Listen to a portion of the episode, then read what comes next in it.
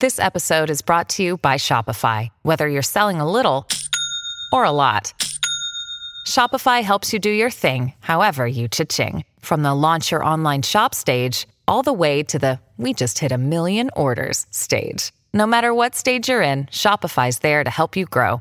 Sign up for a $1 per month trial period at shopify.com slash special offer, all lowercase. That's shopify.com slash special offer. With threats to our nation waiting around every corner, adaptability is more important than ever. When conditions change without notice, quick strategic thinking is crucial. And with obstacles consistently impending, determination is essential in overcoming them. It's this willingness, decisiveness, and resilience that sets Marines apart. With our fighting spirit, we don't just fight battles, we win them. Marines are the constant our nation counts on to fight the unknown. And through adaptable problem solving, we do just that. Learn more at marines.com. With the Lucky Land slots, you can get lucky just about anywhere. This is your captain speaking. Uh, we've got clear runway and the weather's fine, but we're just going to circle up here a while and uh, get lucky. No, no, nothing like that. It's just these cash prizes add up quick. So I suggest you sit back, keep your tray table upright, and start getting lucky. Play for free at LuckyLandSlots.com. Are you feeling lucky? No purchase necessary. Void where prohibited by law. 18 plus terms and conditions apply. See website for details. Oh.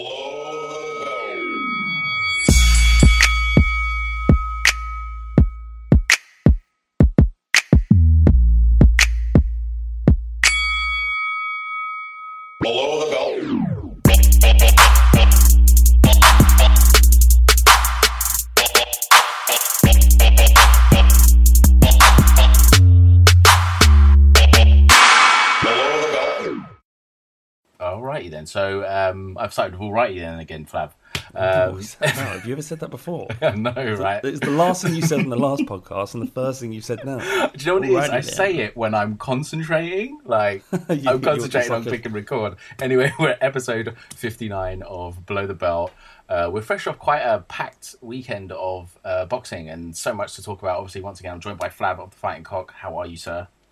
Very well, mate. Very well. So How are you? It's been yeah, I'm good. I'm Been good. loving loving the the good parts about boxing, and obviously despairing about the bad parts this week. Yeah, it is the sport that we know and love, and uh, you have to take the good with the some bad. of the more you? difficult. Sorry, mate. You have to take the good with the bad. Yeah, we're going to talk about it in depth. I've got some stuff I want to talk about Excellent, with regard to. Patrick Day. Uh, yeah, me too. Uh, so last night in Newcastle, uh, we'll get straight into it. Last night in Newcastle, it was uh, Lewis Ritson against uh, Robbie Davies Jr. in an eliminator for the WBA title. I had it in my head that it was for the British title uh, because Robbie Davies Jr. is the British champion and he was a European champion as well. But it wasn't. It was just in the WBA eliminator, uh, which uh, Lewis Ritson won, uh, unanimous decision. Uh, Yeah, quite- great fight. Yeah, yeah, it was a really, really good fight. Um, started off really high paced. The first like two, three rounds were really, really high paced, uh, and then a little lull in the middle, and then the end was just immense. What did you think about the fight overall? Um, I loved it. I absolutely loved it. Like every minute there was a second, there was something to watch and, and, and look out for, and you got to like credit to both. You know what you know what Ritson's about. You know where where his strengths lie and how he's going to exploit a uh, in, any openings by by pressure. But it was actually it's Davies Jr. that brought the fight to him, which was really surprising. I was kind of I was listening to interviews with him beforehand, and he was talking about how Ritson was gonna was gonna come out full steam ahead, first five rounds, but as he got the gas to, to finish the fight, I don't think he's ever taken. He's, he's not even done full twelve before Ritson before this. I don't think. Only when he lost. Jr. Only when he lost that that fight uh, to Garcia for the European title. That was the only time. He Right. went twelve rounds. Okay, so and Davies Jr. was kind of looking, at, or at least he was bluffing, saying that was his plan, hmm. and he came out and and really took the fight to him. There's a lot of fighting on in the pocket, forehead to forehead, It's like lots of hooks going in. But what I noticed from the beginning, which I thought was a little bit of a dangerous tactic from Davies Jr., is that although he's the bigger man, hmm. he didn't look it on the night. To me, he, he, he Ritson looked stronger and looked like he's he he was carrying much more power. And uh, I think ultimately that that's what won out. But yeah, a, a, a brilliant fight and credit to both men. And um, and this is in spite of the the two thirty wake up call that uh, that forced uh, David Junior to move hotel because he caught wind, didn't he, of Ritson's fans setting off the fire alarm. Yeah. What do you think of that? Do you think there's that there's a, there's a room for that in boxing? No, there's not really. I think it's a bit pathetic. If it, I, I think, not I think football, is it? If you're setting off a fire alarm, if you're a grown man and you're setting off a fire alarm at a hotel, you need to reevaluate your life, kind of thing. It's like, and if you're a fan of a boxer, you should believe that they're going to win without you setting off the bloody fire alarm. I, I just, I know, I think it's pathetic. I don't think it was anything to do with Ritson. To be fair, though. No, it's not. No, they've kind of denied all knowledge, haven't they? You, like you said, I think it was his kind of fan base, and you know, nothing's pathetic. To be honest, I thought it was really, yeah, really pathetic. But yeah, but you know, Robbie Davies Jr. got wind of it, and um, yeah, and thankfully he moved. And but I, I feel sorry for all the other fighters that were there and the officials and things like that because they all tend to stay at the same hotel. You always see all the officials milling around the hotel, after the main hotel, you know, before and after mm. fights, kind of thing. And I thought it was a bit pathetic. It was interesting what you said about you thought Lewis Ritson was the stronger man. I actually tweeted during the fight that I thought Robbie Davies Jr. was the physically stronger man, but I saw that. Yeah, Yeah, I- yeah. No, I saw that. I get I think maybe maybe I was just persuaded by his body shape, and Ritson's looks mu- he looks much more natural. Like he, he looks thicker. Do you know what I mean? His back's bigger. Mm. Yeah. Whereas Robbie Davies Jr. is quite an odd build. Yeah, he is. His arms don't look big, and his chest is very isn't square, as- isn't he? He's very square. Yeah, he's got a re- Yeah, very very broad shoulders. Yeah, uh, yeah, an odd, an odd shape, Mm. but, uh, but um, uh, yeah, I don't know, man. I, I just, I, I guess it was uh, the type of fighter that Ritson is. It kind of lends itself to stress, strength, and bullying, and, and the fact that you come up a division, uh, he, just looks natural, Mm. and comfortable there. Whereas, um, you know, when he lost his last fight, he was just, I think he struggled with the weight a lot. Um, but yeah, great, great fight, and I can't really argue with the decision. I was, I was hoping that Robbie Davies Jr. I've got this weird, morbid thing of ho- always wanting the home fighters to lose. Yeah, I do sort too. Of, it's weird, isn't it? I don't know where it comes from, but it's just like, like all the sort of Newcastle fans sort of crying their eyes out in the stands of something that appeals. Not just 'cause Newcastle; it could be anybody. Yeah. um, just kind of willing your way fighter to No, win. yeah, it's, it's. I was the same. Um, yeah, there's just something about that eerie silence of a, of a home crowd. So I uh, obviously it's not a football podcast, but I remember I think it was Liverpool against Chelsea in like a Champions League quarter final or something, and it was like the 93rd minute, and uh, Liverpool were singing "You'll Never Walk Alone," and then Chelsea scored, and they were halfway Yeah. through the song, and it just went. And just stopped Beautiful, dead. it? It was absolutely beautiful, and I love things like that. Um, I've just, I have to correct myself here. It was Francesco Patera that beat him, not Garcia, that beat Lewis Ritson. Um, but I was actually really impressed with Lewis Ritson because I actually kind of fancied Robbie Davies Jr. to win that. He was on a pretty good run. He'd won the European title. He'd won the British title. I was thinking, yeah, he- he'll probably handle Ritson. I thought Ritson had kind of peaked. But I think perhaps it just took him, took Ritson a couple of fights at, uh, you know, at ten stone to kind of find his way with the weight, making the weight right and he actually and to win a you know a decision over Robbie's David Davies Jr. a bit wide. I think the cards were a little bit wide. One of them was by five Yeah. rounds. Was a little that was a bit much really. It was a pretty close fight, but I think you were you're right in the sense that he was the stronger puncher. Um, Robbie's David Robbie Davies Jr. was was kind of cuffing punches. He was he was going Yeah. inside them, so he wasn't really getting. He was going. It was almost like he was smothering his own work, and he wasn't. Yeah. So his punches kind of lacked a little bit of spite, whereas he, you know, he did land some decent, really good shots, but Ritson's shots consistently had the were more flashy. They were had more pop to them. They looked like they had the greater effect, you know, throughout the contest, really. Yeah, Um, so you know, fair play to Ritson, fair play to him. You know, I thought he, he boxed. yeah. You can't, you can't argue, and I think that don't. I don't. The, the good thing about these two is you could do that again. I'd happily watch that again. Yeah. It's you know it, it, it won't happen, but No. it, it, I, I don't know who has the higher ceiling. Even though Ritz, Ritson just beat Davies Jr., I, I don't know who will go on to achieve greater things, or perhaps in having the um, European title. Was it in, intercontinental Last night, title that? No, he had. Uh, uh, Did he- he- Ritson did have the in- WBA Intercontinental title, yeah. Um, Robbie Yeah. Davies Jr. had won the European title at super one lightweight, but then gave So you would say uh, out of the two achieved, it would be Davies Jr. that Yeah, he's achieved more yeah. by having that European title. But Ritson's definitely at, at European level. Yeah. I think he get, if he gets another shot, he's got all. Depends on who it's against, obviously. But you'd, you'd assume that uh, anybody at European level, he'd at his at, at, at super lightweight, Hmm. that he's um, that he's got a chance because he just he just looks he looks comfortable. yeah, And I think the problem with sorry, mate, to keep talking over you, but the, the, the problem with Lewis Ritson is it was there was massive hype around him, huge hype, and he was kind of steamrolling everybody, wasn't he? Until he got to who did you say? Patera. Yeah. For that, and that was at Newcastle, and it's going to be this massive celebration. And obviously, when you win European uh, titles, it, it's only a matter of time when you're talking about world world title fights. Um, and it was a kind of wake up call for him. And you know that perhaps, and the questions came: Is he good enough? Can he do it? You know, because he, he he beat he knocked out Joe Murray, he knocked out Cardle. Yep. You, you know, these are uh, Hyland Junior as well. He was unbeaten at the time, so he's he, he he had this huge hype going into this fight, and then it was all taken away from him. And in a way, that's probably the best thing that could have happened to him because you can learn and build, and, and the expectations gone. Now he can just go out and box without people thinking that he's gonna he's gonna bring a world title back to Newcastle. Yeah, and I think the other thing is as well, you know, if if he'd have, if he wouldn't have lost that fight to Patera, he probably would have stayed at lightweight. Um, Yeah. which he He'd definitely been forced to, wouldn't he? Yeah, because you know the European, the EB, you know European title. It always it's it's a, a sanctioning body has a really good. If you if you win the European title, you get a good WBC ranking. They kind of go hand in hand. So he would have Okay. ended up getting a fight with for a WBC title at some point at lightweight, and I think he'd have got bashed up really badly. Uh, so I think it's good that he lost that fight to Patera because it means he looked at it and thought, "I'm too big for lightweight. Let's move up." A Couple of fights at lightweight and then kind of step up into a good level at, at super lightweight. And it's kind of worked out for him. Um, I think in terms of the higher ceiling, I think they're about the same. I think they're about sort of the same sort of quality fighter, and we saw that last night. There wasn't much in it really. Um, I don't think either of them are any more than European level. Although afterwards uh, there was some talk of. Um, Lewis Ritson fighting the winner of Josh Taylor and Regis Prograis, which is a scary thought. It's too soon. He don't need to. They don't need to. They don't need. He doesn't need to go straight into that.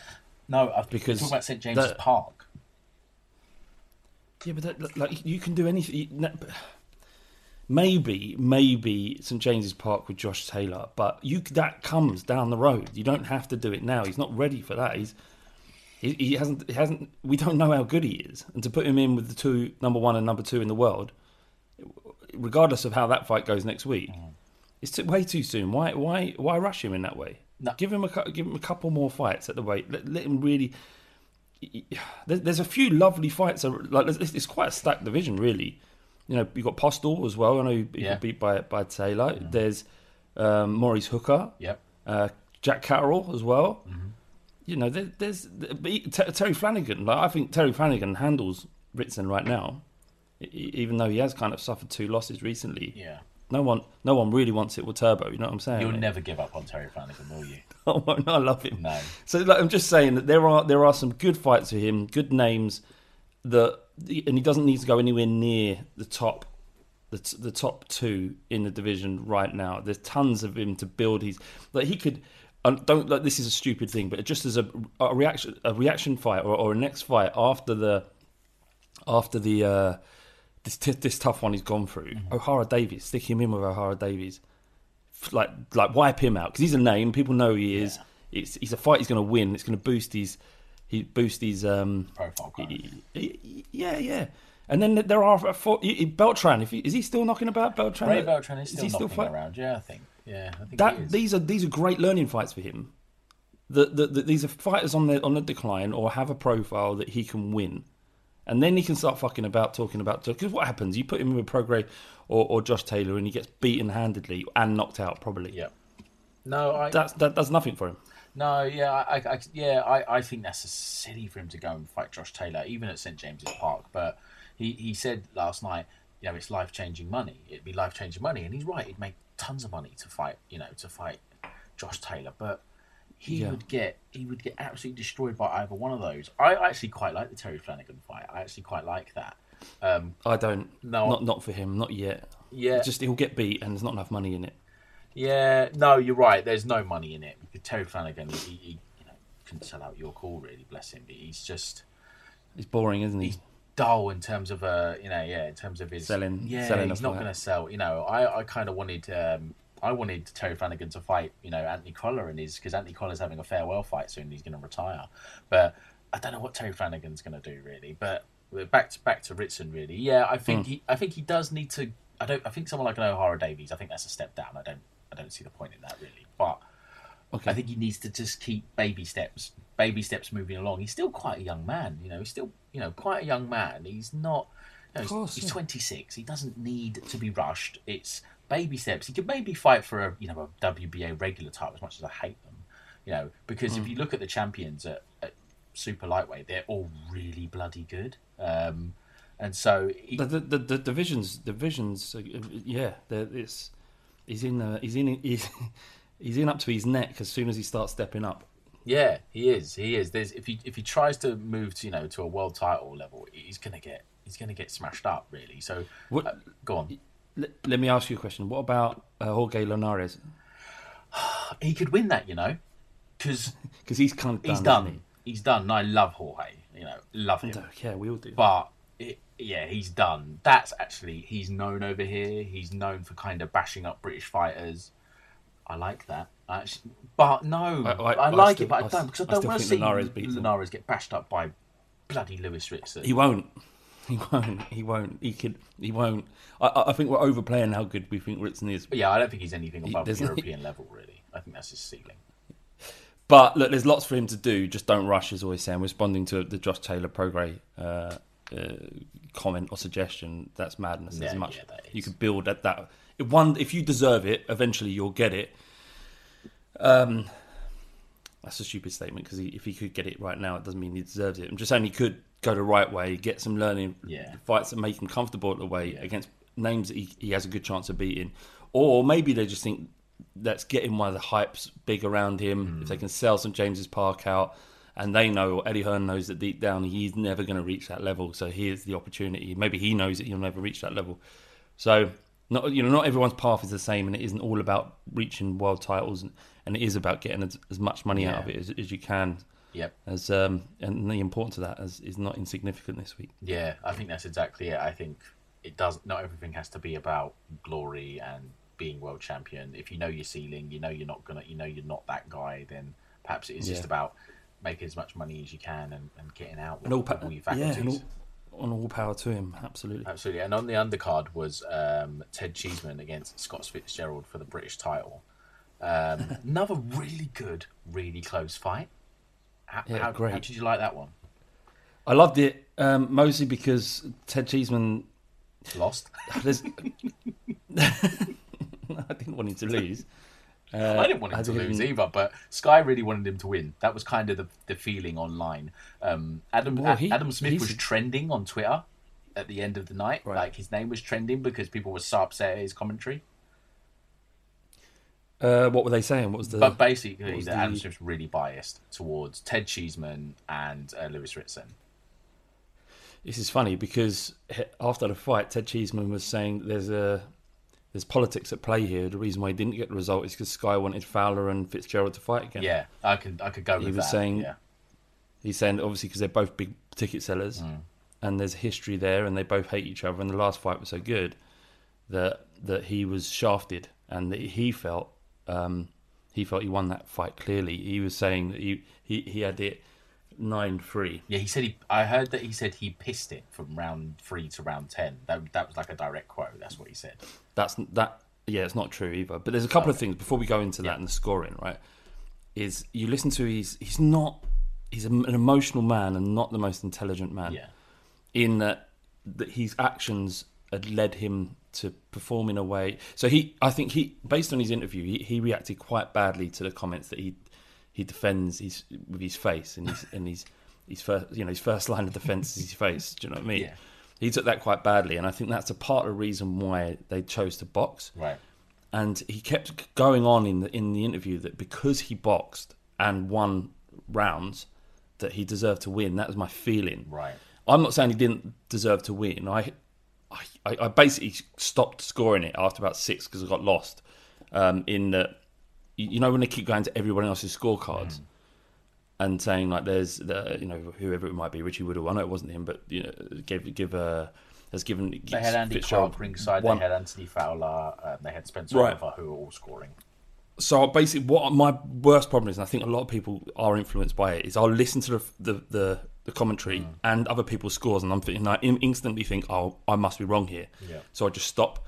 Um, so I know that's not that's pretty weak of me, but it's just that's just is you can't help but being influenced. I can't anyway. Anyway, so but I, I definitely had him. So sorry, so so the fact that he was boxing from the start was something that was completely surprising to me, and he was boxing and boxing well. He was on the back foot constantly, um, and he did win the rounds. He was successful in what he was doing, but I'm not sure that he he was as convincing as he thinks he was. No, no, and, and And I, I- wasn't surprised when the result came out. no, no, I wasn't. I thought it was pretty close. I think the key to in terms of the scoring was the early rounds, because the like the first four rounds, because Fitzgerald was kind of walking him down, which is not what you'd expect. You'd expect Cheeseman to kind of walk Fitzgerald down, but it was Fitzgerald that was kind of leading and doing the forward movement. and that's that's the definition of ring generalship, and a lot of a lot of judges will score on that. Um, And if they're seeing Fitzgerald lead and land jabs and and you know Cheeseman kind of pot shotting, um, Cheeseman kind of you know pot shotting, and they, they there is a chance they're going to score in terms in, in Fitzgerald's favour. I thought it was really close. I thought it was a really really close fight. Um, but Well, the thing is, is if you if you give four, Cheeseman scored it in his head. He he, he said he won four of the first five. no, Whereas I remember the first fight, I, I gave him three of the first five. yeah, And then if and he thinks he won eight and nine, no uh, nine and ten, which I didn't. I thought Fitzgerald won. So Fitzgerald definitely took the last two rounds. So that's four plus the two. So that's a draw. Hmm. Even like that, I had it as a draw. right. So yeah, if you think about it, like if I like looking back, it, based on what I thought, the first three rounds he's got two plus the last four, hmm. so that's that's six six. So it's a draw. So you know, it wasn't it wasn't the robbery that he he claimed it to be, but he was so emotionally invested, Cheeseman, in this and everything that had been said and the year that he's had. You know, to call it a robbery is is is crazy. It's no nowhere near. There are robberies in boxing, and this wasn't one. No, it wasn't. It wasn't one at all. And Fitzgerald probably won the last four rounds. Easily could have won, you know, two of the first four. And it's just those middle rounds that kind of swing it. Um, so I don't, I don't think Cheeseman was robbed at all. I thought the decision was fine. I wasn't. I was maybe a little wide on the cards. 116, 113 was a little wide. I don't know where you even get that card. Yeah. That means there's an even round in there, which will always annoy me. Um, so no, I, I didn't think it was a robbery at all. I think Cheeseman needs to reevaluate and you know see what he wants to do with his career. Um, he's not gonna he's not gonna be a back foot boxer really. I don't think that's his style. I think he, you know if you're gonna be a pressure fighter, which is what he is, just needs to move his bloody head. Um, I don't think there's, Yeah. much more to it really. If you're gonna be a pressure fighter, The problem with his go on. Well, just saying the problem with his type of style is that he ha- he doesn't have a long career. He's already, you know, he's not he's not he's not old, but he, he- he's aged in terms of boxing years. He's, he's he's old as fuck because he's been smashed to bits in the face so much. So he has to change. He can't have his do his whole career this way. He's got a young kid. And his risk of damage is significant, you know. So he has to start being able to box. He, he can box clearly, Yeah. but if you, like you say, if you can start moving his head, uh, apply pressure with being able to box on the back foot. You know, some of the best, the, the very best boxers can box in the pocket and then box on the back foot. So if he can, if he can add that dimension to his boxing, he can get back up there. People are always going to watch him, want to watch him fight because he's exciting. And he's good. Yeah. He's a good fighter. He is good. He's yeah. He's, he's I mean, what, what, what's good though? What, what- what's good? I mean, what's his limit? Euro, uh, uh, European title? he, he he stepped up to European level, and I was ringside for that against Sergio Garcia. That's where I got mixed up earlier on. He was absolutely dominated by a guy that basically met him at his own game, met him in the middle of the ring, and just completely dominated him. It was a brilliant performance. I'd never seen Sergio Garcia fight before, and I was just like, wow, this guy is good. He's a British title level. We have loads of good fights at British level. You know, the Anthony Fowler fight, isn't dead completely. If he gets a couple of good wins, then you know he, he can get that fight. Um, the you know he can have a rematch with Fitzgerald because that was a really close, really good fight. Um, although Yeah, that's it. If he gets a couple of wins, That's it, yeah. gets a couple of wins there, but he, one of them two is still going to be there. that's it. You know, he had he, he drew with Kieran Conway not long ago. uh, You know, at York Hall, and that was really another really close fight. Avenge that. Maybe go rematch him. Avenge that. Win clearly. Get stoppage maybe, and then you go right. I've made some changes. I'm, I want Fitzgerald again. I want. He said uh, he, He says he doesn't want to fight Conway again. No, No, he's not interested. But look, this is in the heat of the moment. And like, it- as he said, Yeah. like you're you're talking to me when I'm like furious and angry. yeah, But he was like breaking down in tears. That's how much it means to him. yeah, no, I yeah. It must be. You know, he's lost. He hasn't won in, you know, a year. You know, he's you know he's lost two and drawn one of his of his last three. It's going to be hard for him because he was on such a good rise. You know, he, the Asinia Byfield performance was really good. I was there for that one as well, and he was you know completely dominated Byfield, who I was a big fan of. Um, so it's going to be really, really hard for him. I'm not sure. I'm not sure. You know what what he does next, but you know, I think British level is his level, and Yeah. he should Well- stay there. Really, Yeah, yeah. I mean, it's about earning money for him, isn't it? yeah, He said, absolutely. was he 20, 24, So, um, it's about attitude and, and drive uh, and whether or not he wants it. In his head, he's been screwed over and that there are forces working against him, or at least working in another direction. Yeah, I- meaning- yeah, it's possible. You know, so you think Fitzgerald, um, you know, he's British champion now. I think it'd be the Anthony Fowler rematch next. I don't. Uh, yeah, I don't think there's any doubt about that. You Yeah. know, I'll definitely be the, the next the next fight, and you know, be good. Good to see. Another good scrap. Lots of- of loads of needle. Lots of needle. Um, I, that's why I kind of wanted Cheeseman to win because I don't like him like talking about Anthony Fowler's bird in the run up, um, Fitzgerald in the run up to the last one, uh, getting rogered. um, it's funny, but like, like is it is it necessary? Is that is that you, sell your fight, but It's a bit much. is that necessary? So that's why I wanted him to lose because of that. That's how I don't like him. So I I, I, I wanted Cheeseman to win, but yeah, I don't know. It's an interesting triangle, isn't it? That, Mm. Yeah. that those three fighters, and I hope I hope Cheeseman doesn't give up, and I hope he carries on. 'cause he's got a backing of Matchroom and Sky and stuff. He's always if he's on, if he's willing to fight, he'll always be on the undercard of big fights because you know he's he always brings it. So if he just gets a couple of wins, if he does beat um, avenge the well, I say avenge the draw, you turn that result into a win, um, then he'll be back in within six months, eight months. He'll be back in contention again. So all he has to do is work up, and if he's as good as he thinks he is, and we saw a different dimension to him, then he can definitely get back in that mix and avenge it all. Yeah, absolutely. Uh, But, uh, yeah, he can. He can get back into it. Anthony Fowler should move up in weight. He's not a light middleweight, and I think there's a good chance Scott Fitzgerald beats him again because he is not a light middleweight. He boxed at middleweight against Brian Rose, and now he's going to come back down. I, I think that's going to hurt him badly, and I think Fitzgerald might might beat him um, because he's not a light middleweight. I don't think he ever was a light middleweight. He needs to move up, Anthony Fowler, but. Yeah, Cheeseman's not far off. Fitzgerald, fair play to him. He's won the British title, you know, um, and there's there's money out there for him now. He seems to have sorted his life out as well. I think he's had some issues, and I think he seems to have sorted them all out. Gambling, wasn't it? Uh, you wanted to talk about Joe Dawes. Well, just like like this is the boxing is great, isn't it? It, it like it's, it can be like, and you know, obviously the stuff with Patrick Day is where it's horrendous. But but the other side of it is that it is the one. It is the most entertaining sport out there because it enables characters to come along like this kid. Um, so I don't know if you did you watch him No, fight? so I it was, I got in, I walked in, turned the telly on, and there's this kid shouting, "Devin Haney, where you at, motherfucker?" And I'm just like, yeah, live "Sorry, who are you?" Like I've You- never seen him fight before, and I was just like, "Who's this guy?" so the story goes that this kid, like, and if you don't know, he's that, that was his eighth fight, Right. And he is rough, like rough as they come. Like game, you know, he's going to go in there, he's swinging. I don't think he threw a straight punch the entire fight. A couple of jabs and that, but all his power punches Yep. were, were just these wide, huge hooks, Right. and it was all of it was just passion, mm-hmm. passion. Like just, I'm going to march forward. I'm in Newcastle. These are all my fans. He sells tickets by the bucket load. Fair this play. kid. Um, they, they had like like banners. They had banners in the in the in the um, in in the stands for him chanting his name. He turned up in a in like a, an executioner executioner's mask, like Oh, okay. like um, like uh, Hopkins used to. right. And not only that, and, and a sombrero. So Oh, I saw him coming out. He was wearing a lucha libre mask.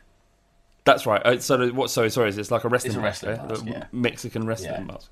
Um, so yeah, that and and a and a, massive sombrero as Yeah, well, which is uh, you know like just a kid from Newcastle to just cut the balls to get, and he was just he was having fun. Yeah. Do you know what I mean? Um, anyway, so he comes. He has this entrance. He he's he goes into this fight with a fairly decent. I've never heard of the other guy, but looked like he could have it. Yeah. Do you know what I mean? Very tall, gangly. Um, quite a nice jab, and you know, wasn't an easy task, but just he's so pumped up, he just walked through everything. Um, started landing and, and, and did all right. It was a really really fun fight. Uh, uh, but yeah, afterwards they they were there was some rumours about that him and he had a spar with Devin Haney. Yeah. And yeah, as we heard, it was just he was like, "Have you got anything to say?" And he goes, "Devin Haney, where you at, motherfucker?" uh, and the story goes that he was out in Las Vegas and was asked or was brought over to spar with uh, Devin Haney. Yeah.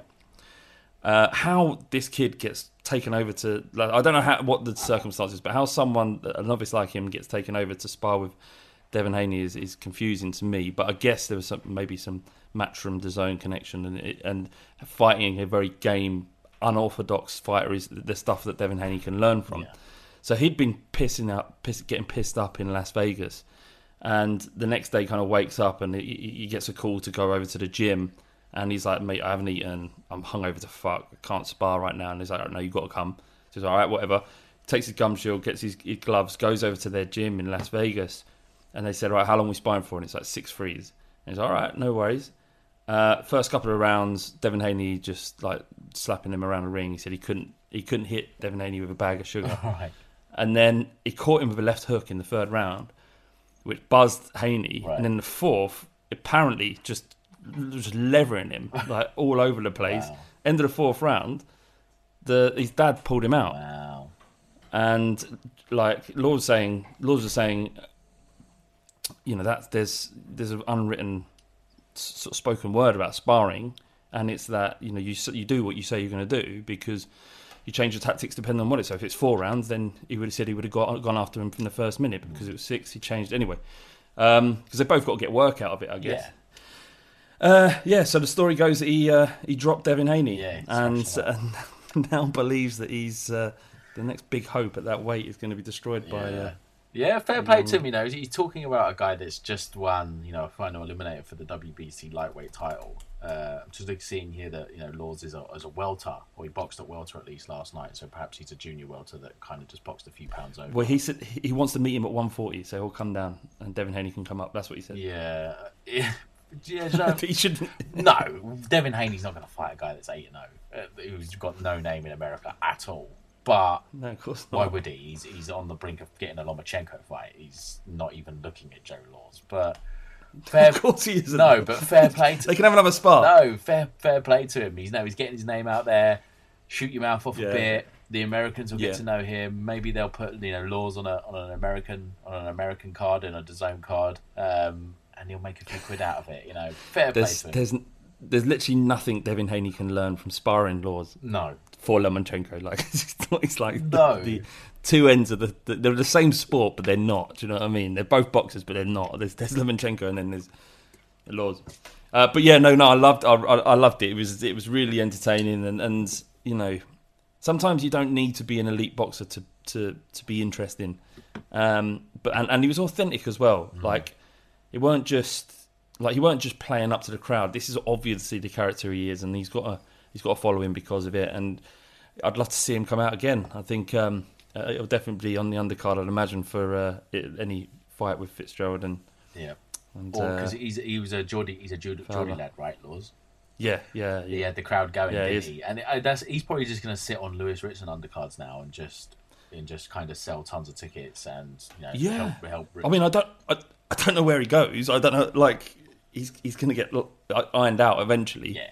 But um, until that point, uh, you know, all power to him. that's it. Work out what weight you want to be at, and then go as far as you can go, man. This is, you know, fair play to me. Yeah, he had the crowd eating out of his hands. I have to say, the Newcastle crowd were really good, and it's good that, that Newcastle have a you know a vibrant boxing scene again. it's been a long time since they've had anyone up there worth shouting about. who? Yeah. Who would you? Who would you? Who before? Oh God, Well, no. You know the um, what's his name? Um, there was a Sunderland. Uh, go on. The guy Foot who. Uh, Yeah, Glenn Foot, Davies Jr. yeah, the- Foot. the Glenn Foot. yeah. Yeah. He was. But uh, yeah, no, it's not like a hotbed of boxing activity. is it? No, no, there's not really. No, not really struggling here. Um, but no, but it's good. Doesn't it's good that Newcastle have a you know have a vibrant scene. Uh, Yeah. Just switching over. They were ju- he was just going, just the thing, he was just going, like, you know, they go, tune, tune, Yeah, tune, army, yeah. tune, tune. He was just doing that. Fair play. went, where, where you at, motherfucker? tune, tune, tune, army. Amazing. Yeah, it was good. It was really. It was a good. I think it was a good card overall. You know, it was. Yeah, it was pretty good. Um, even Kevin Johnson got stopped last night. Who never gets stopped. Um, so yeah, it was a pretty overall pretty good card for Sky Sports, and it's you know Sky cards this year have been a bit shit, haven't they? And so it's probably been one of the better cards in a while um, on Sky. And this is When you say that, you mean even box office, including no, box not office? including box office. I mean the Sky the- Sports that we pay seventy pound yeah. a month to watch. You know, and yes, most Yeah, of it that's- is for Premier League football, but you want you want better boxing than what they've been putting on. They've putting on some right toilet this year on, on Sky And the Sports. Spurs fans fuck watching Premier League football. Yeah, if right you're a. Spurs fan, you don't, or Man United fan, paying don't want to watch seventy pound for nothing. No. Yeah.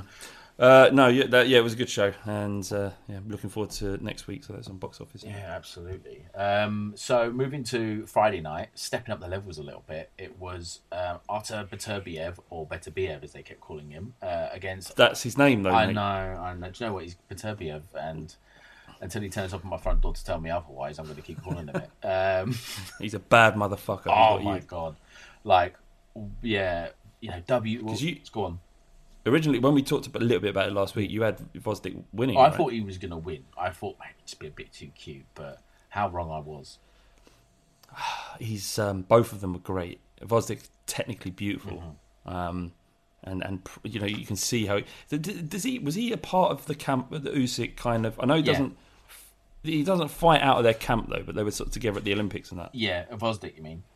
Yeah, Yeah, yeah, yeah. He's part of yeah, he's part of kind of Usyk's kind of camp. There was a in the build up to the WBSS final um, when Usyk uh, took on Gassiev. There was a clip. There was a clip in there with Gvozdyk, and he was like calling. He was calling Gvozdyk the real world champion. You're the world champion because Adonis Stevenson was kind of avoiding him for a little while. Um, Yeah. So yeah, he's very much part of the, the Usyk kind of camp. Um, and it, I, I, yeah, it was a really good performance by both men. But Beterbiev is just um, not human. Machine. He's not human. No. he, he just you know. He, I remember him getting knocked down in the Callum Johnson fight, but he just popped straight back up again and just wiped Johnson out. And in this yeah, fight, but Johnson like Johnson could could knock down a, knock down a ball. yeah, he, he's got some pop to him. Yeah, uh, massively. Yeah, but yeah, yeah, like you say, he's like a you know, like they, the some boxers have just an air of in, invinci, in, invincibility Yeah. about them. Like he, he, he just strikes me as that. Like I had the same feeling about Cotto. Uh, so some some of these some of these boxers have just an air about Mm. them, and he, he just he's like Khabib. I'm not- just saying like you know in MMA yeah, that he has this just steely, and they- they look a bit alike as well. To be fair, Yeah, but just yeah, this, he's like this guy's a machine, and no no, no one's going to stop him, kind of thing. And it eventually, once I think it was clear to Gvozdyk that he wasn't going to be able to, he wasn't going to be able to get rid of him. He wasn't going to be able to break his heart. That it, towards the middle to, to to when he got stopped, it was just like oh, this is a matter of time. He started loading up, landing combinations, uh, Beterbiev, Yeah. and um, they were filthy. Every he's so accurate, Yeah. like just would couldn't miss. he is. He's so accurate. He's so spiteful, and he's got a really good engine. There's a lot of talk Yeah. about, oh, you know, he's only been 12. They were saying it in commentary, oh, he's only been 12 round once, and no, no, no, no, no.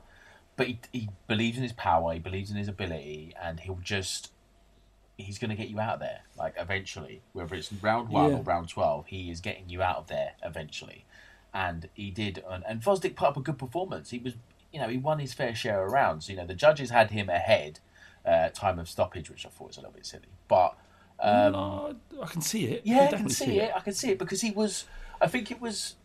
It was a, a situation where Gvozdyk was forced to work at uh, Beterbiev's pace. He was forced to Yeah. work at that pace. He wasn't particularly comfortable at it, but he was working and he was landing shots. So a lot of people, you know, online and stuff are talking about body language and that Gvozdyk's body language didn't look good. But you don't score on body language. You score on shots landed and ring generalship and all that sort of stuff. And he was doing everything that you'd ask, you know, that a judge would ask of him. And so I can see why the cards were close at time of stoppage. But it was Beterbiev's fight from round one. And Yes, Gvozdyk met he- him at that dictated. fight, but eventually wilted. Yeah, because if Gvozdyk didn't work th- in the, the rate he did, uh, he wouldn't have been anywhere near it. Uh, and it was down to his his skill that he was st- still in the fight. Um, but he was just yeah. By the end, he'd just given up basically. Not, I mean, he was forced to by the punches that he was shipping, but um, you could see the, the light went out somewhat, didn't it? In the last couple of rounds, Yeah. he just realised he's ne- he was never going to win this fight. This guy's too strong. He doesn't have the power to drop him. So, you know, really, it the best thing really, so he doesn't take any kind of real damage. And um, but yeah, like as a as a unification bout, it was really only ever going to go one way. Yeah. And I, I don't know what what happens next now, really. No, I you know I think Gvozdyk would have to rebuild. I think he's got to try and try and rebuild and get himself back into contention again. I, I think he'll have no issue doing that. He's with Top Rank. He's with ESPN. He's you know he's he's got the promotional kind of backing behind him. He's got TV, so he won't want to fight Beterbiev again. But you know, Well, that's what I'm saying. It's like, Yeah. ultimately, what that rebuilding process leads back Yeah, to that's Beterbiev. it. It's- and, and what I- you know, it's what's exciting though, isn't it? It's like, like what what is where Beterbiev goes now, isn't Yeah, it? it is. He, he he's the guy now. He's the lineal champion. He's WBC, IBF. He's the he's the man in the division. Yes, Canelo's about to fight Kovalev, uh, and then you've got Dimitri Bivol as well, um, who's got the WBA title. Um, but it's about you want to see Beterbiev against Bivol next. I would think. I think. Yeah. Yeah. And, Yeah, And then maybe yeah, yeah. Against you know the winner of Canelo and and uh, Kovalev. So, so, so you genuinely think that Canelo's staying up there? I know we joke about him going up there and beating all these these killers, right? But Nah, that probably not. Does he want any of that? Nah, probably nah. Well, who who who do you, would you have Be- Beterbiev beating Canelo? Oh mate, what a fight! Mate, I was a actually thinking about that. I was thinking about that afterwards. I was thinking, mate, what if Canelo won the belt and then thought, "Do you know what, I fancy a bit of this light heavyweight stuff. I fan, I'm, you know, I think he's probably been down. He's seen Ray Robinson's gravestone. He's thought, I fancy that, you know, I Hmm. want that spot. And maybe, you know, he's, yeah, I, I wouldn't put it past Canelo to stick around. You know, would he fight Beterbiev? Probably not. It, Balls, mate, balls. if he Oh, does that, God. literally, you're, you're talking like if he goes up there and beats Beterbiev. Nah, like, we were talking this. nah. We were talking. We were talking about like like a dream, what we'd love to see Canelo doing, Yeah. and now we're talking about an actual reality where he beats Kovalev. He then fights someone like Beterbiev or Bivol. Because Biv, I think Or- Bivol's or- with or Gvozdyk. isn't he? I think Bivol's with DAZN, so that's actually a But makeable are- fight. Of course, but but but is it big enough, like commercially, Yeah, for Canelo to risk it, or is Canelo just like, I've got so much money, this is about legacy, which is the dream, right? yeah, yeah, yeah, yeah. yeah. And there's, I, I think, if, look, if he beats Kovalev and fights Gvozdyk and then Beterbiev or Bivol, Yeah. Then you've you've got someone that would, uh, if he wins all those as well, you've got someone that needs to go down as maybe top fifteen to ever do it. It would be, you know, to for to come from light middleweight and to go up to light heavyweight, which is arguably the toughest division in the sport right now, light heavyweight. If he was Yeah. to go up there and, and beat, you know, beat guys like best. Beterbiev and Bivol, uh, you know, and even Gvozdyk, if Gvozdyk was to rebuild, it's it's real legacy stuff, really. It's it's not. And the thing is, we like this is he's enabled us based on his decision to go up and fight Ko- Kovalev Yeah. to, to to dream about this Yes, stuff. yes, you Like every time we talk, we talk, we end up talking about Kovalev and uh, Canelo and doing something crazy. and and maybe it is crazy, or maybe it ain't. Like, cause he's he's a dwarf. He's a short guy. He's got short reach on Floyd Mayweather, who started at super featherweight. But I think he looks at Golovkin, Canelo. We, we, uh, we might as well just do a Canelo podcast. You know, we're always talking about Yeah. it. But he looks at Golovkin. You think I've fought him twice. I'm a bit bored of this now. He looks at hmm. Andrade, and he thinks, no thanks. Like you're dull. You're a dull fighter. You've never beaten anybody. Why should I fight you? Like why? No one wants it. No one. You know. Yeah. No one. You could Well, argue that. if no there was nothing else, if there was some, if there was nothing else, then fair enough. Yeah. But there isn't. There's tons for him to do. Yeah, I think if, if, if the IBF wouldn't have stripped Canelo of his middleweight title and he only needed Andrade to be the undisputed champion, he might, he might have fought him.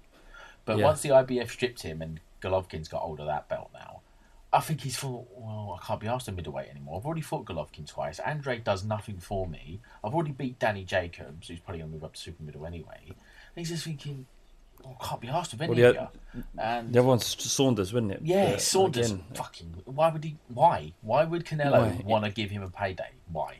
He wouldn't. yeah, and well, yeah, and, and, and again, it's yeah. He There's beats the guy that went life and death with Chris Eubank Jr. That's what he.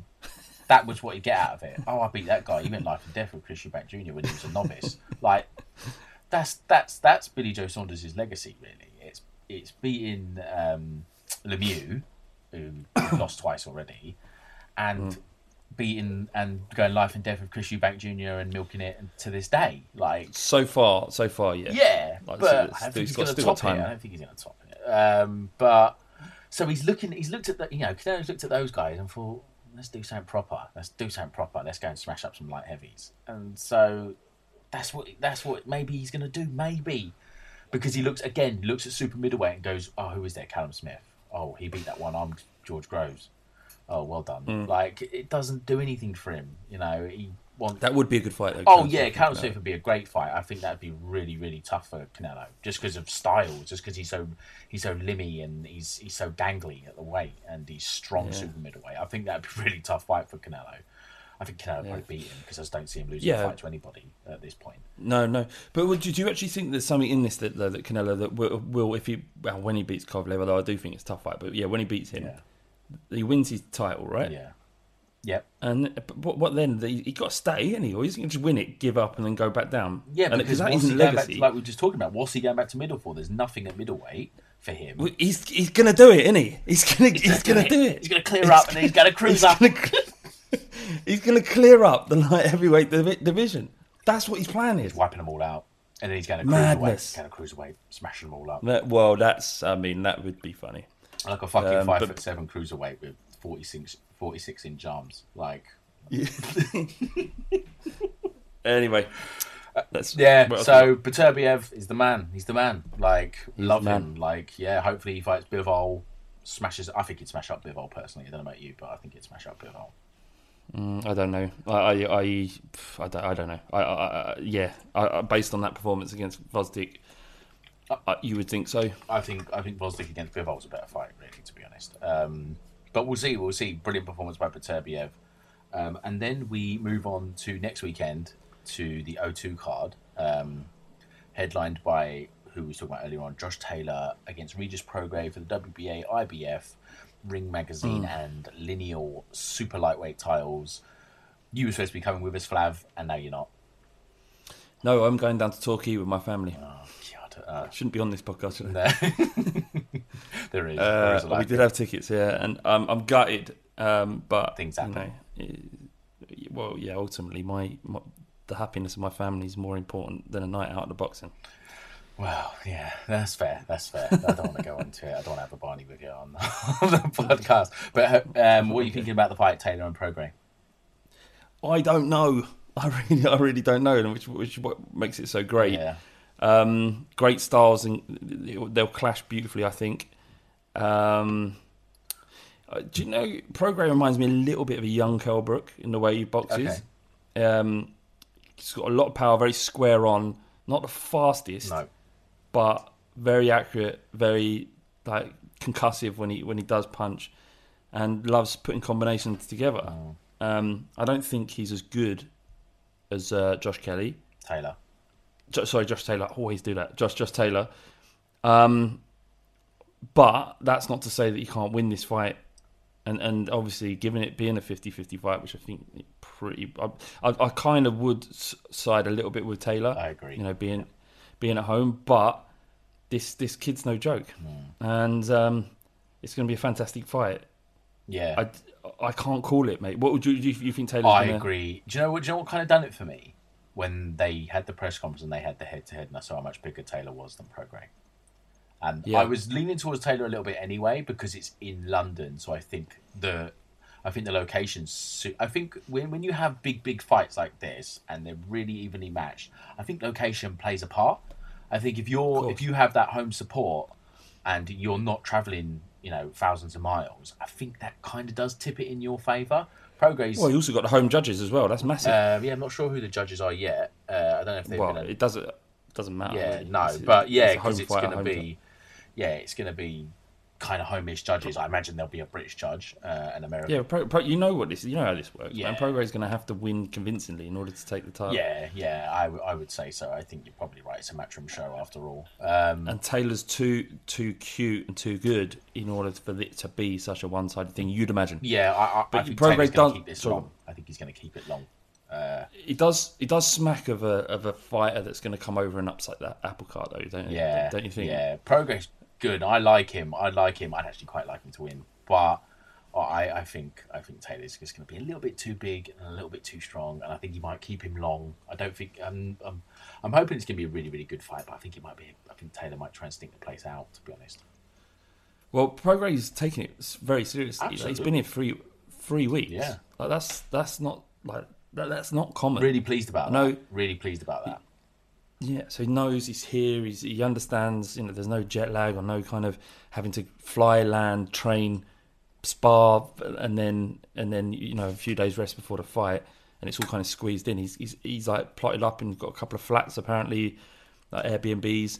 Um, you know, he's got his training camp set up, and he, he's just ready to go. And he, he's he, he just we, I don't know. It's either going to be like either going to come come over.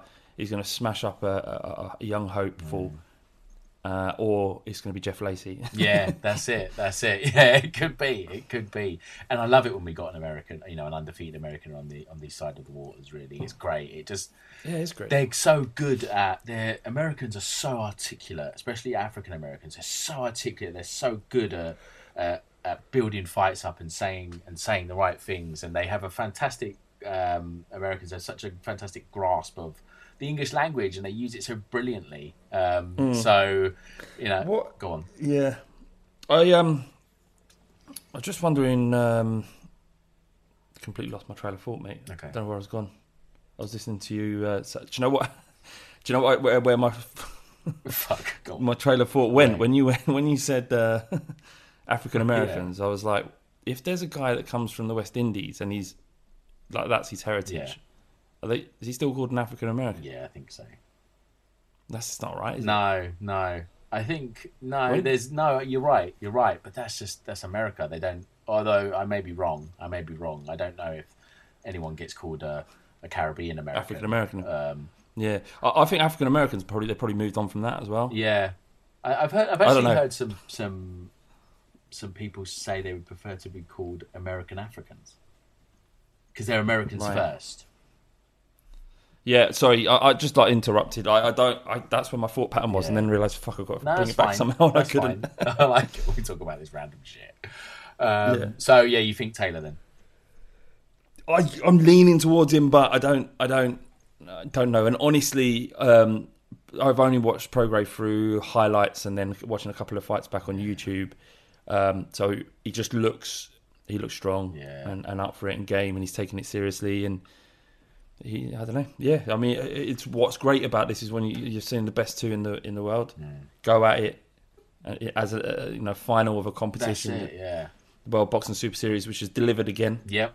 Yep. Um, We've got number so one and two. all, all of it's yeah. For this to be a great fight would be a great, great way to. I think it's signing off season two of World Boxing Series Mm. Super Series. So, um, and, and hopefully we we get it again next year because it's produced some excellent fights. Yeah, there's there's enough there's enough kind of good good fighters that aren't locked into to massive TV contracts that that, that you can put these tournaments together. We've all, you know you've got the bantamweight tournament. You know um, you've got a new A um, against. Uh, I can see him in my I can see him in my mind's eye.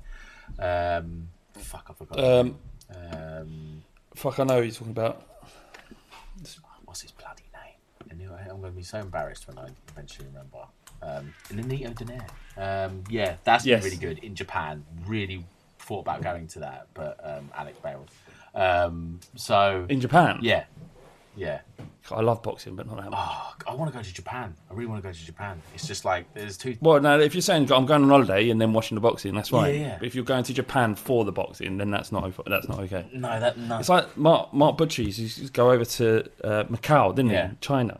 Like, well, that is mad. That's madness. he loves it though. He- He's just I know. he's so ingrained in in you know in in Asian culture, and you know he's and he knows everyone in boxing as well. So he, he's you know he's got so many stories, you know. Um, but yeah, the Dene Inoue, and then you got the cruiserweight tournament as well with you know um, Dorticos and uh, your man from your man from Latvia. Um, what's his?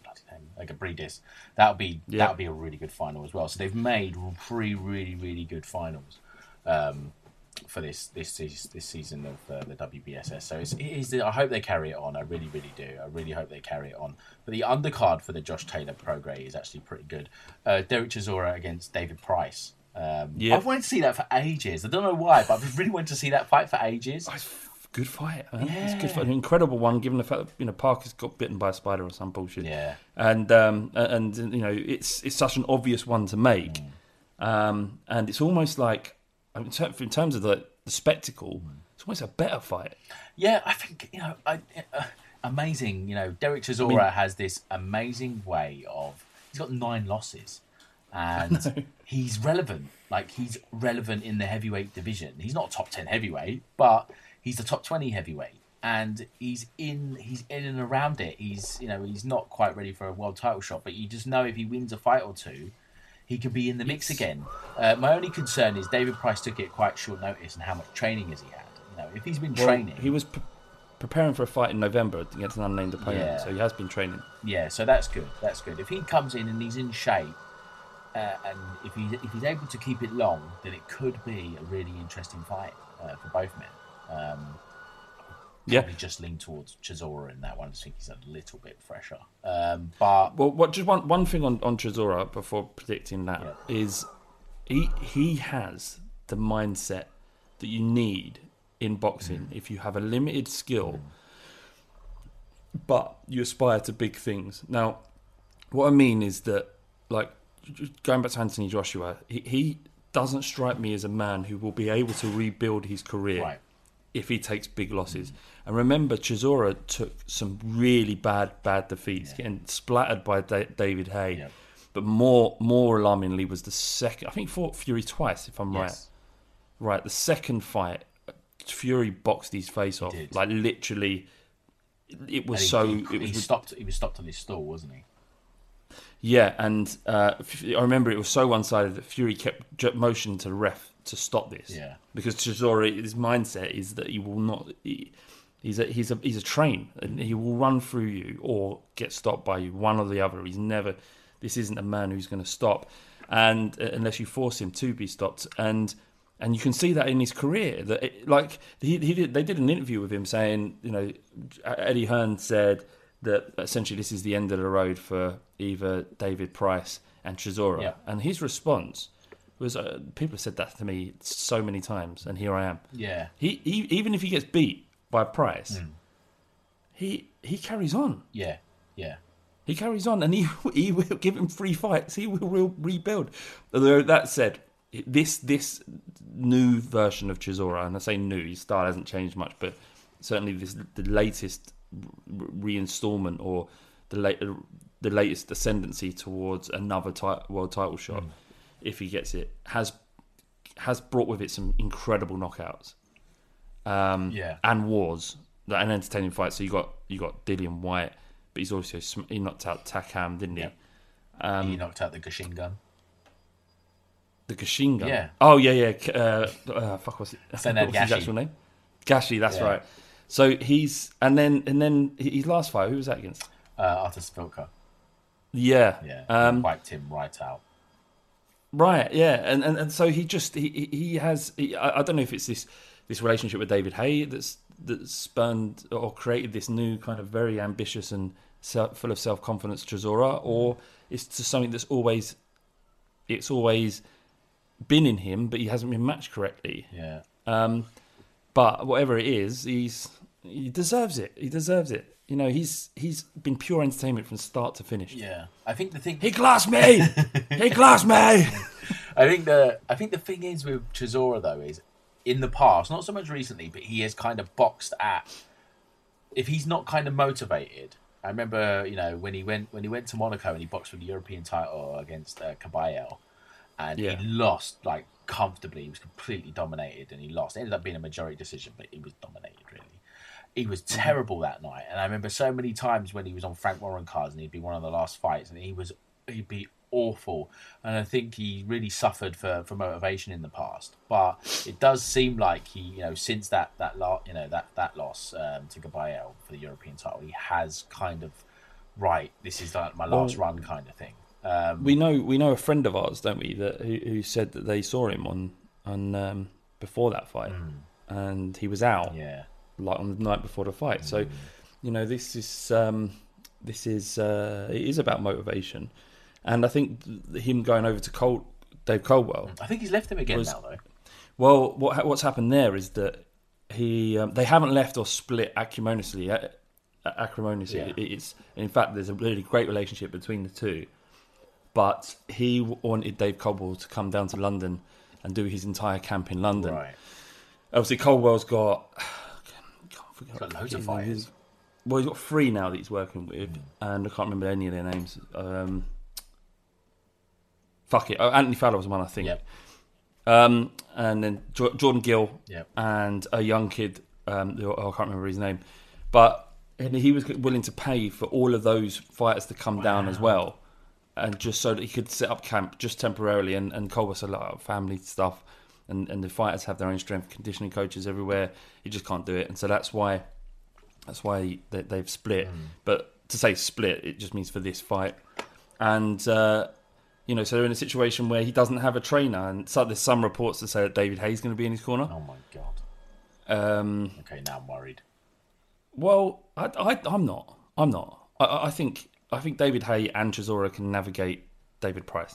Yeah, he should beat David Price really, and it's just about if it's not going well, what kind of instructions is he going to get to kind of go around that. That- And I'm, I'm not sure if David Haye has a corner license. Does he have a trainer's license where he can actually man a corner?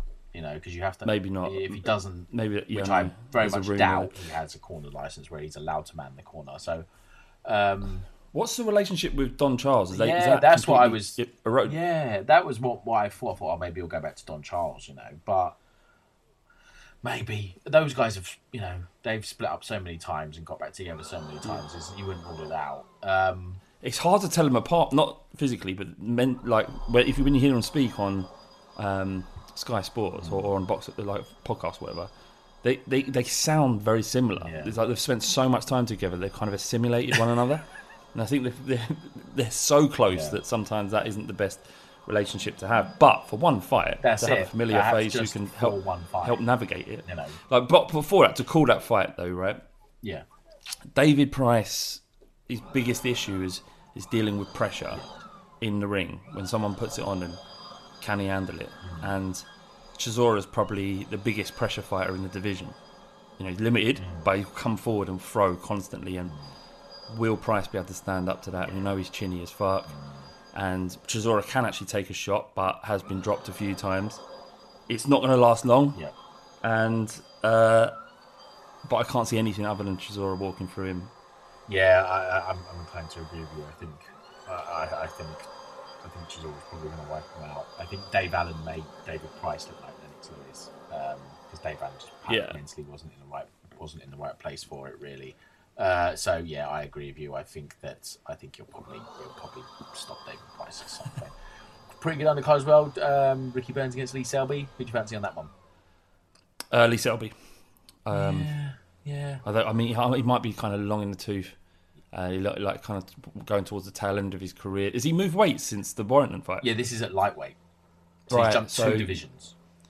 Yeah, he looked he looked drained against Warrington. Um, I think the fact that he's jumped two divisions says that he was dead at that way. Yeah, yeah. So well, I'm, I'm excited to see if he feels comfortable in this new new um, He's this boxed new once. division. He's boxed once at lightweight. Um, pretty sure I've seen Yeah. him box once. Uh, yeah, oh, he boxed Omar Douglas. Yeah, uh, in February.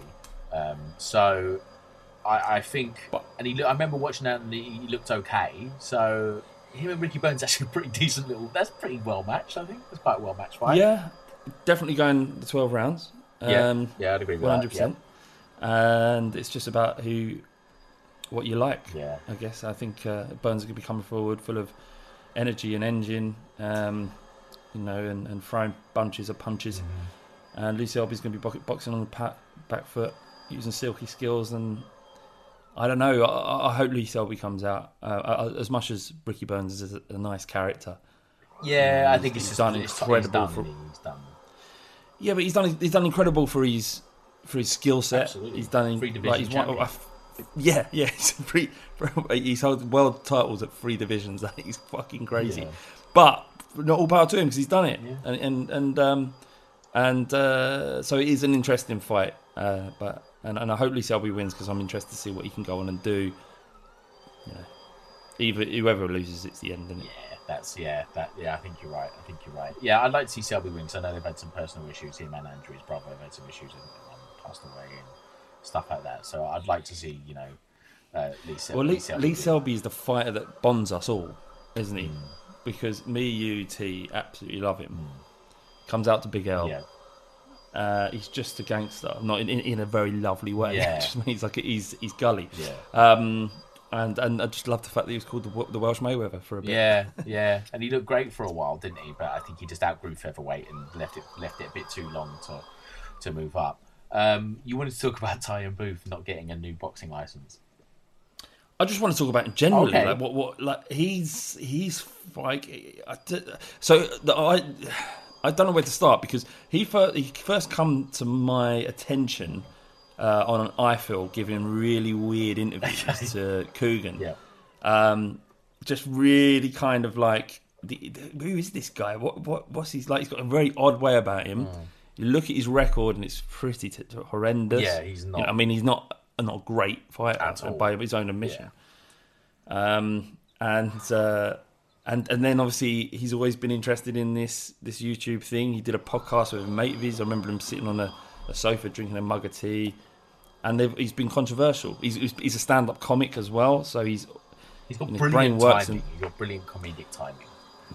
Yeah, he has. So, so for those who don't know, he has this really, really controversial YouTube channel now, uh, which is I think it's called I can't remember what it's called at that time. Just type in Tyan Booth, Yeah.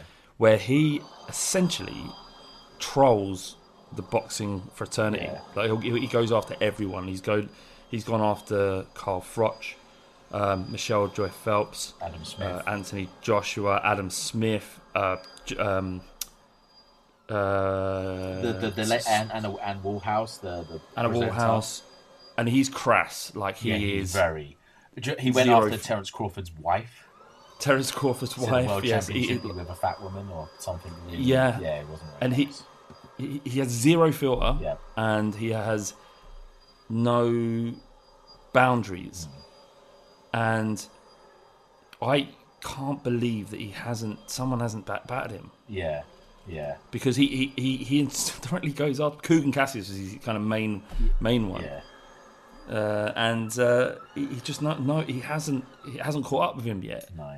and and um, I think it will but it's it's fascinating to, to watch these videos. they're very strange very slow paced and very odd but are they are a lot of it is quite funny although fucking horrendously offensive Yeah. So I, I just I, it was just a curious weird situation now he's been banned from Sky Because um, he's rocked, he rocked up at a couple of press conferences, didn't he? Like, like Yeah. press conferences and got, got got kind of kicked out, kind of thing. Because he, you know, he's just he's just kind of he's a troll he's, he's a troll just a troll, yeah. Who used to box a little bit, did a bit of IFL, and I think they didn't pay him on time, and so he had the ump with them. Um, and now he's just kind of got this YouTube channel, which is it's quite amusing. I don't watch I don't watch every video, but he is quite funny, and he's got very he's got he's very deadpan, and he's very uh, yeah he's got very good comedic timing. Um, well, he's developed um he's developed a bit of a cult following, Uh, isn't he? I say cult, cult following. I think he's like he's, I think he's on a, on on about. Let me just have a look. He's on about 140,000 subscribers. Oh, Well, that's like uh, how many's he got? Uh, sorry. Um, if you think, oh, he's turned off the numbers of subscribers he's got. But the last time I checked, you're talking like 80, 90,000. excellent. He's trying And to. he's getting num- yeah. he's getting numbers like views on his YouTube channel Mm. Right. that, apart from the videos with Eddie Hearn, just far outweigh anything I feel we're doing. So he's becoming influential, Yeah. and he's creating memes. He's creating memes in boxing, like the Umar IFL Umar. Yeah, Every yeah. time, uh, every time he does a video on YouTube, you got this sort of barrage of comments saying that stuff. So he isn't a positive man. No. I- you know, he's not someone that I'd really want around me. But his stick is getting under the skin of professional boxers, and uh, he does not give a fuck. No. I think he's he's he's kind of he's almost like the anti IFL because IFL I think they there's a lot of accusations they kind of kiss up to Eddie Hearn a little and Eddie Hearn goes on there goes on IFL and he kind of plays you know this uh, no context Hearn thing's come around and done really good numbers and done really well and and he's I think there's people people are kind of rebelling against IFL now and you know Why, IFL though? will always be there they do great stuff they do really good content and I think people yeah I think it's a bit butt kissing a little bit and so But to who? To what? I don't understand it. I don't understand why people don't like it. I understand. I can understand the issue of um, of, of traditional journalists getting the hump with them turning up their cameras and just grabbing content and then just throwing it Yeah. up, because there is there's not a craft to what IFL is. Mm. There there is all all it is is just hard work. That's It's it. getting a reputation, and and and, and that's fine. Like I, I don't like butt, butt kissing Eddie Hearn. They're not they're not for the Guardian or, or they- they're not out there to go right. Well, our job here is to display boxing completely um, subjective way, an objective way, where we don't have an agenda. Why shouldn't they have an agenda? They, sh- they they they've been given incredible access by working hard to Eddie Hearn and these fighters, and all these fighters respect how I feel when they talk to him. So what what what what what are they doing that should they should be criticised for? I don't understand it. No, no, I don't. I don't really understand. I, I, I, I've met Umar. I met him at the Dave Allen Open Workout. Super nice guy. Super nice guy. Um, Yeah, spent pretty much a whole day with him. He, he's a lovely guy. Um, no, I felt. And, and, and you know, like I'm just looking at their channel now, is that they still stick up videos with fighters that will absolutely bomb in terms of views. Yeah. And Like- like, you know what? There's there was this whole thing about. I'm going to completely change subject now. And there was this whole thing about Logan Paul and KSI, and a lot of the traditional media really don't like it. They really don't like the whole thing. But I think what boxing media. sorry, boxing media, yeah, traditional boxing media really don't like that they're getting on. They're Yeah. going to be on box office, and they're, you know, Billy Joe Saunders is going to be on the undercard. What people like KSI and Logan Paul, I keep want to call him Paul Logan, um, Logan Paul, and IFL are showing you the power of social media and how to market yourself. And I think boxing and boxers in particular can learn a lot from people like that get your name out there, get your personality out there, um, be known for more than being a fighter. You know, yes, we love we love boxing, we love fighters, but we've heard the stories about waking up at four o'clock in the morning to go running. We want to know more about you as a personality, and so I think boxing can and boxers in particular can learn a lot from people like that, from from Kugan and from Tyan Bloody Booth. You know, and obviously, Flav, you know, there was a really sad news about Patrick Day passing away last week. Um, what kind of changes Yeah. do you think the sport needs to make in term to perhaps stop these things from happening, or do you think that it will never stop it from happening? I don't, I, I don't know, man. I, I don't know what changes need to be made up. But we this is something that we all struggle with, or if you have any kind of empathy in you at all, you know, you think about the sport that we love and what it is and how dangerous it is, and the fact that these guys are going into the ring to, to, to punch each other in the face, to hurt each other for our entertainment. And, you know, the real tragedy is sometimes they don't even get paid that well for it. Um, but you know, this is something we're signing up for. We understand the, the we understand boxing. We understand how dangerous it is. To then just suddenly get squeamish when a boxer dies is it's, it's hypocritical. You know, if you really if you really don't like it, if you if you really do see this as something that is is I'm trying to find the right words, but it, you have to up, understand and appreciate that in prize fighting boxing, this is a risk, and this is why fighters should never be forced to get into fights that they're not paid mm. correctly for. Yeah, And yeah, it's I don't know, man. For a long time, I've I've struggled with this question and what am I doing and why am I watching this? It is barbaric. It is barbaric. You know, look at Tyson Fury's face after that fight Yeah. with Wallin. It's a bar. It's a barbaric sport. You know, some of the best fights that you, some of the fights that have gone down in, in folklore have been absolutely brutal. You know, uh, Ward Yeah. and Gatti. It's a, that was a hor- a- incredible fight, but absolutely Yeah. fucking horrible. And if you think about the way level. Gatti died, um, you can Yeah. say you know it, it was almost a shortcut to that that kind of ending. You know, yeah, what, what impact has it had? Yeah, on his how did it brain. You know, just as an organ, if you like. You know, what kind of impact do wars? And the Gatti had so many wars. You know, that what kind of impact does that have on your brain as an organ and your your psyche? Um, you know, we do this podcast and we talk about fighters and we tweet about fighters, and again, we may criticize. You know, sometimes the things they say or perhaps their performance, um, but I don't think you know we obviously admire them. Um, they do the thing that we can't or won't do, and I, I don't think you know anyone really who's not done it has the right to really, really demand too much of a fighter because they just, like I said, they do the thing that we can't or won't do, and so yeah, th- this one, this one really Really? bothered me. I don't know why, but it did really bother me. I think because he's just, just such a young man, twenty seven. Um, I would like to see some more Yeah, stringent sad. testing, you know, in terms of brains and stuff like that pre-fight. Um, and I want to see stronger referees. and I want to see stronger corners, just to be, you know, concise. Just to stronger referees, stronger corners. Pull fighters out. Don't let it go on too long. If they're getting a shellacking, they've lost the first eight rounds.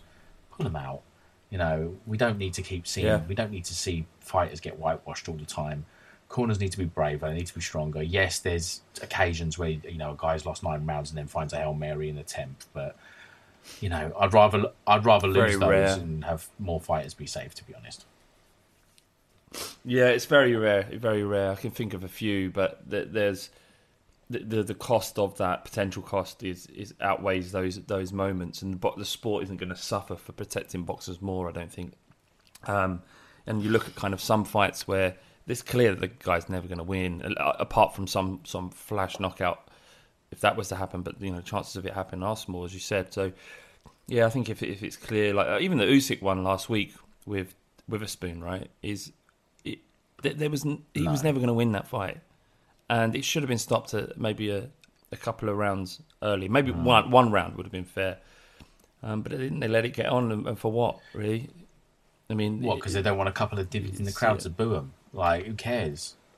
Or or it, or maybe they I think a lot of the time the fighters don't want to get stopped because money. Like, if you're if you're stopped, usually you can't box again for thirty days. That's right. And if you're a, if You you're a journeyman, It's your living. it's that. yeah, and, and what what have we created there in, in the in the sport where a fighter will ensure that he doesn't get knocked out. It will go twelve rounds or, or four four six rounds if it is if he is a journeyman, and, and and go through that beating just so he doesn't get stopped and have to take a mm. month out of the ring. It's like that's that's good that they can't box for, for to ensure that any concussion's gone, but there needs to be there needs to be like maybe a pool of money that's for like this is just one tiny little thing and it, you know it's not going to change the sport of boxing for the better but with kind of journeyman that, that, that there's a pool of money that they can tap into if they've been stopped that it covers their average earnings for that for that month where they can't Yeah. box um you know just so they're not putting themselves through the fucking ringer just to ensure that they don't get stopped yeah, and that's can't it. box um, know, um, there's always been talk about a union in boxing. There's uh, there's a charity out there that looks after old old prize fighters in this country at least. Um, I'm actually in a few weeks going to be going to the British Vintage Boxing. Um, they're having an event. It's a clothing label, and they have an event. Uh, they're having an event. It's to kind of promote the brand, but they give a percentage. They give a percentage of their profits to this charity. Um, Well, they yeah, that's great. so it's, that's really it's something that it's something that we could perhaps see more of. Is you know fighters fighters being looked after Well- better. Well, yeah, definitely. And I, I don't know what Eddie Hearn and, and Matchroom do or don't do, or you know Bob Arum, Al Haymon, who are the, the, the kind of biggest Yeah. stakeholders in the sport. What what they do for charity, but if they're not doing anything for boxers that have been impacted by the sport, then that's pretty scandalous. You know, they could they could donate one percent of their purses through the year to ensuring that boxers that are injured in the sport who struggle to make money are, are kind of su- covered and supported. And, like, and it may be that they do, right? I don't know, but I hope I hope so. Yeah, so it's really sad. It's what is nice to see is that um, Jermall Charlo is going to pay for his funeral, and that's a really nice touch from him. That they you know take the pressure off of his family a little bit. Yeah, that is a nice thing, but um, you know, like I say, this is a horrible and, and dangerous sport, and every now and then these things come along, and you have to either, if nothing's going to change, you have to accept it and realize that you're a part of the problem if you watch boxing like us all, Yeah. like, like us all are. Yeah. Okay, um, that'll do. all right, mate. Yes, Good talking to you again, talk Cal. To you very very soon. Um, maybe next week. Yeah. Are you guys going to do a pod Yeah, I don't, or yeah, do I some recording no live idea, from the? No idea. I'll take I'll take the you know the, the phone mic with me. Maybe we'll do something straight afterwards, or uh, Who uh, who's Alex, going then? me, Is it Alex, and you, some and random. T? yeah. Okay. Well, yeah, do. See, are you, are you doing No, no, no, canapes or no, no. We're in. We're like lower tier, lower tier near the front. So pretty good, pretty good seats. Send Alex down, see if you can kind of get any Yeah, selfies. he's pretty good at some that. isn't boxes He's good at that kind of thing. No. Has no shame. That's his problem. All right. Thank Right, you. then, mate. Take care. Bye bye. Cheers, pal. Sports Social Podcast Network. Hello, it is Ryan, and we could all use an extra bright spot in our day, couldn't we? Just to make up for things like sitting in traffic, doing the dishes, counting your steps, you know, all the mundane stuff. That is why I'm such a big fan of Chumba Casino. Chumba Casino has all your favorite social casino style games that you can play for free anytime, anywhere with daily bonuses. That should brighten your day a little. Actually, a lot. So sign up now at chumbacasino.com. That's chumbacasino.com. No purchase necessary. Group. Void were prohibited by law. See terms and conditions. 18 plus.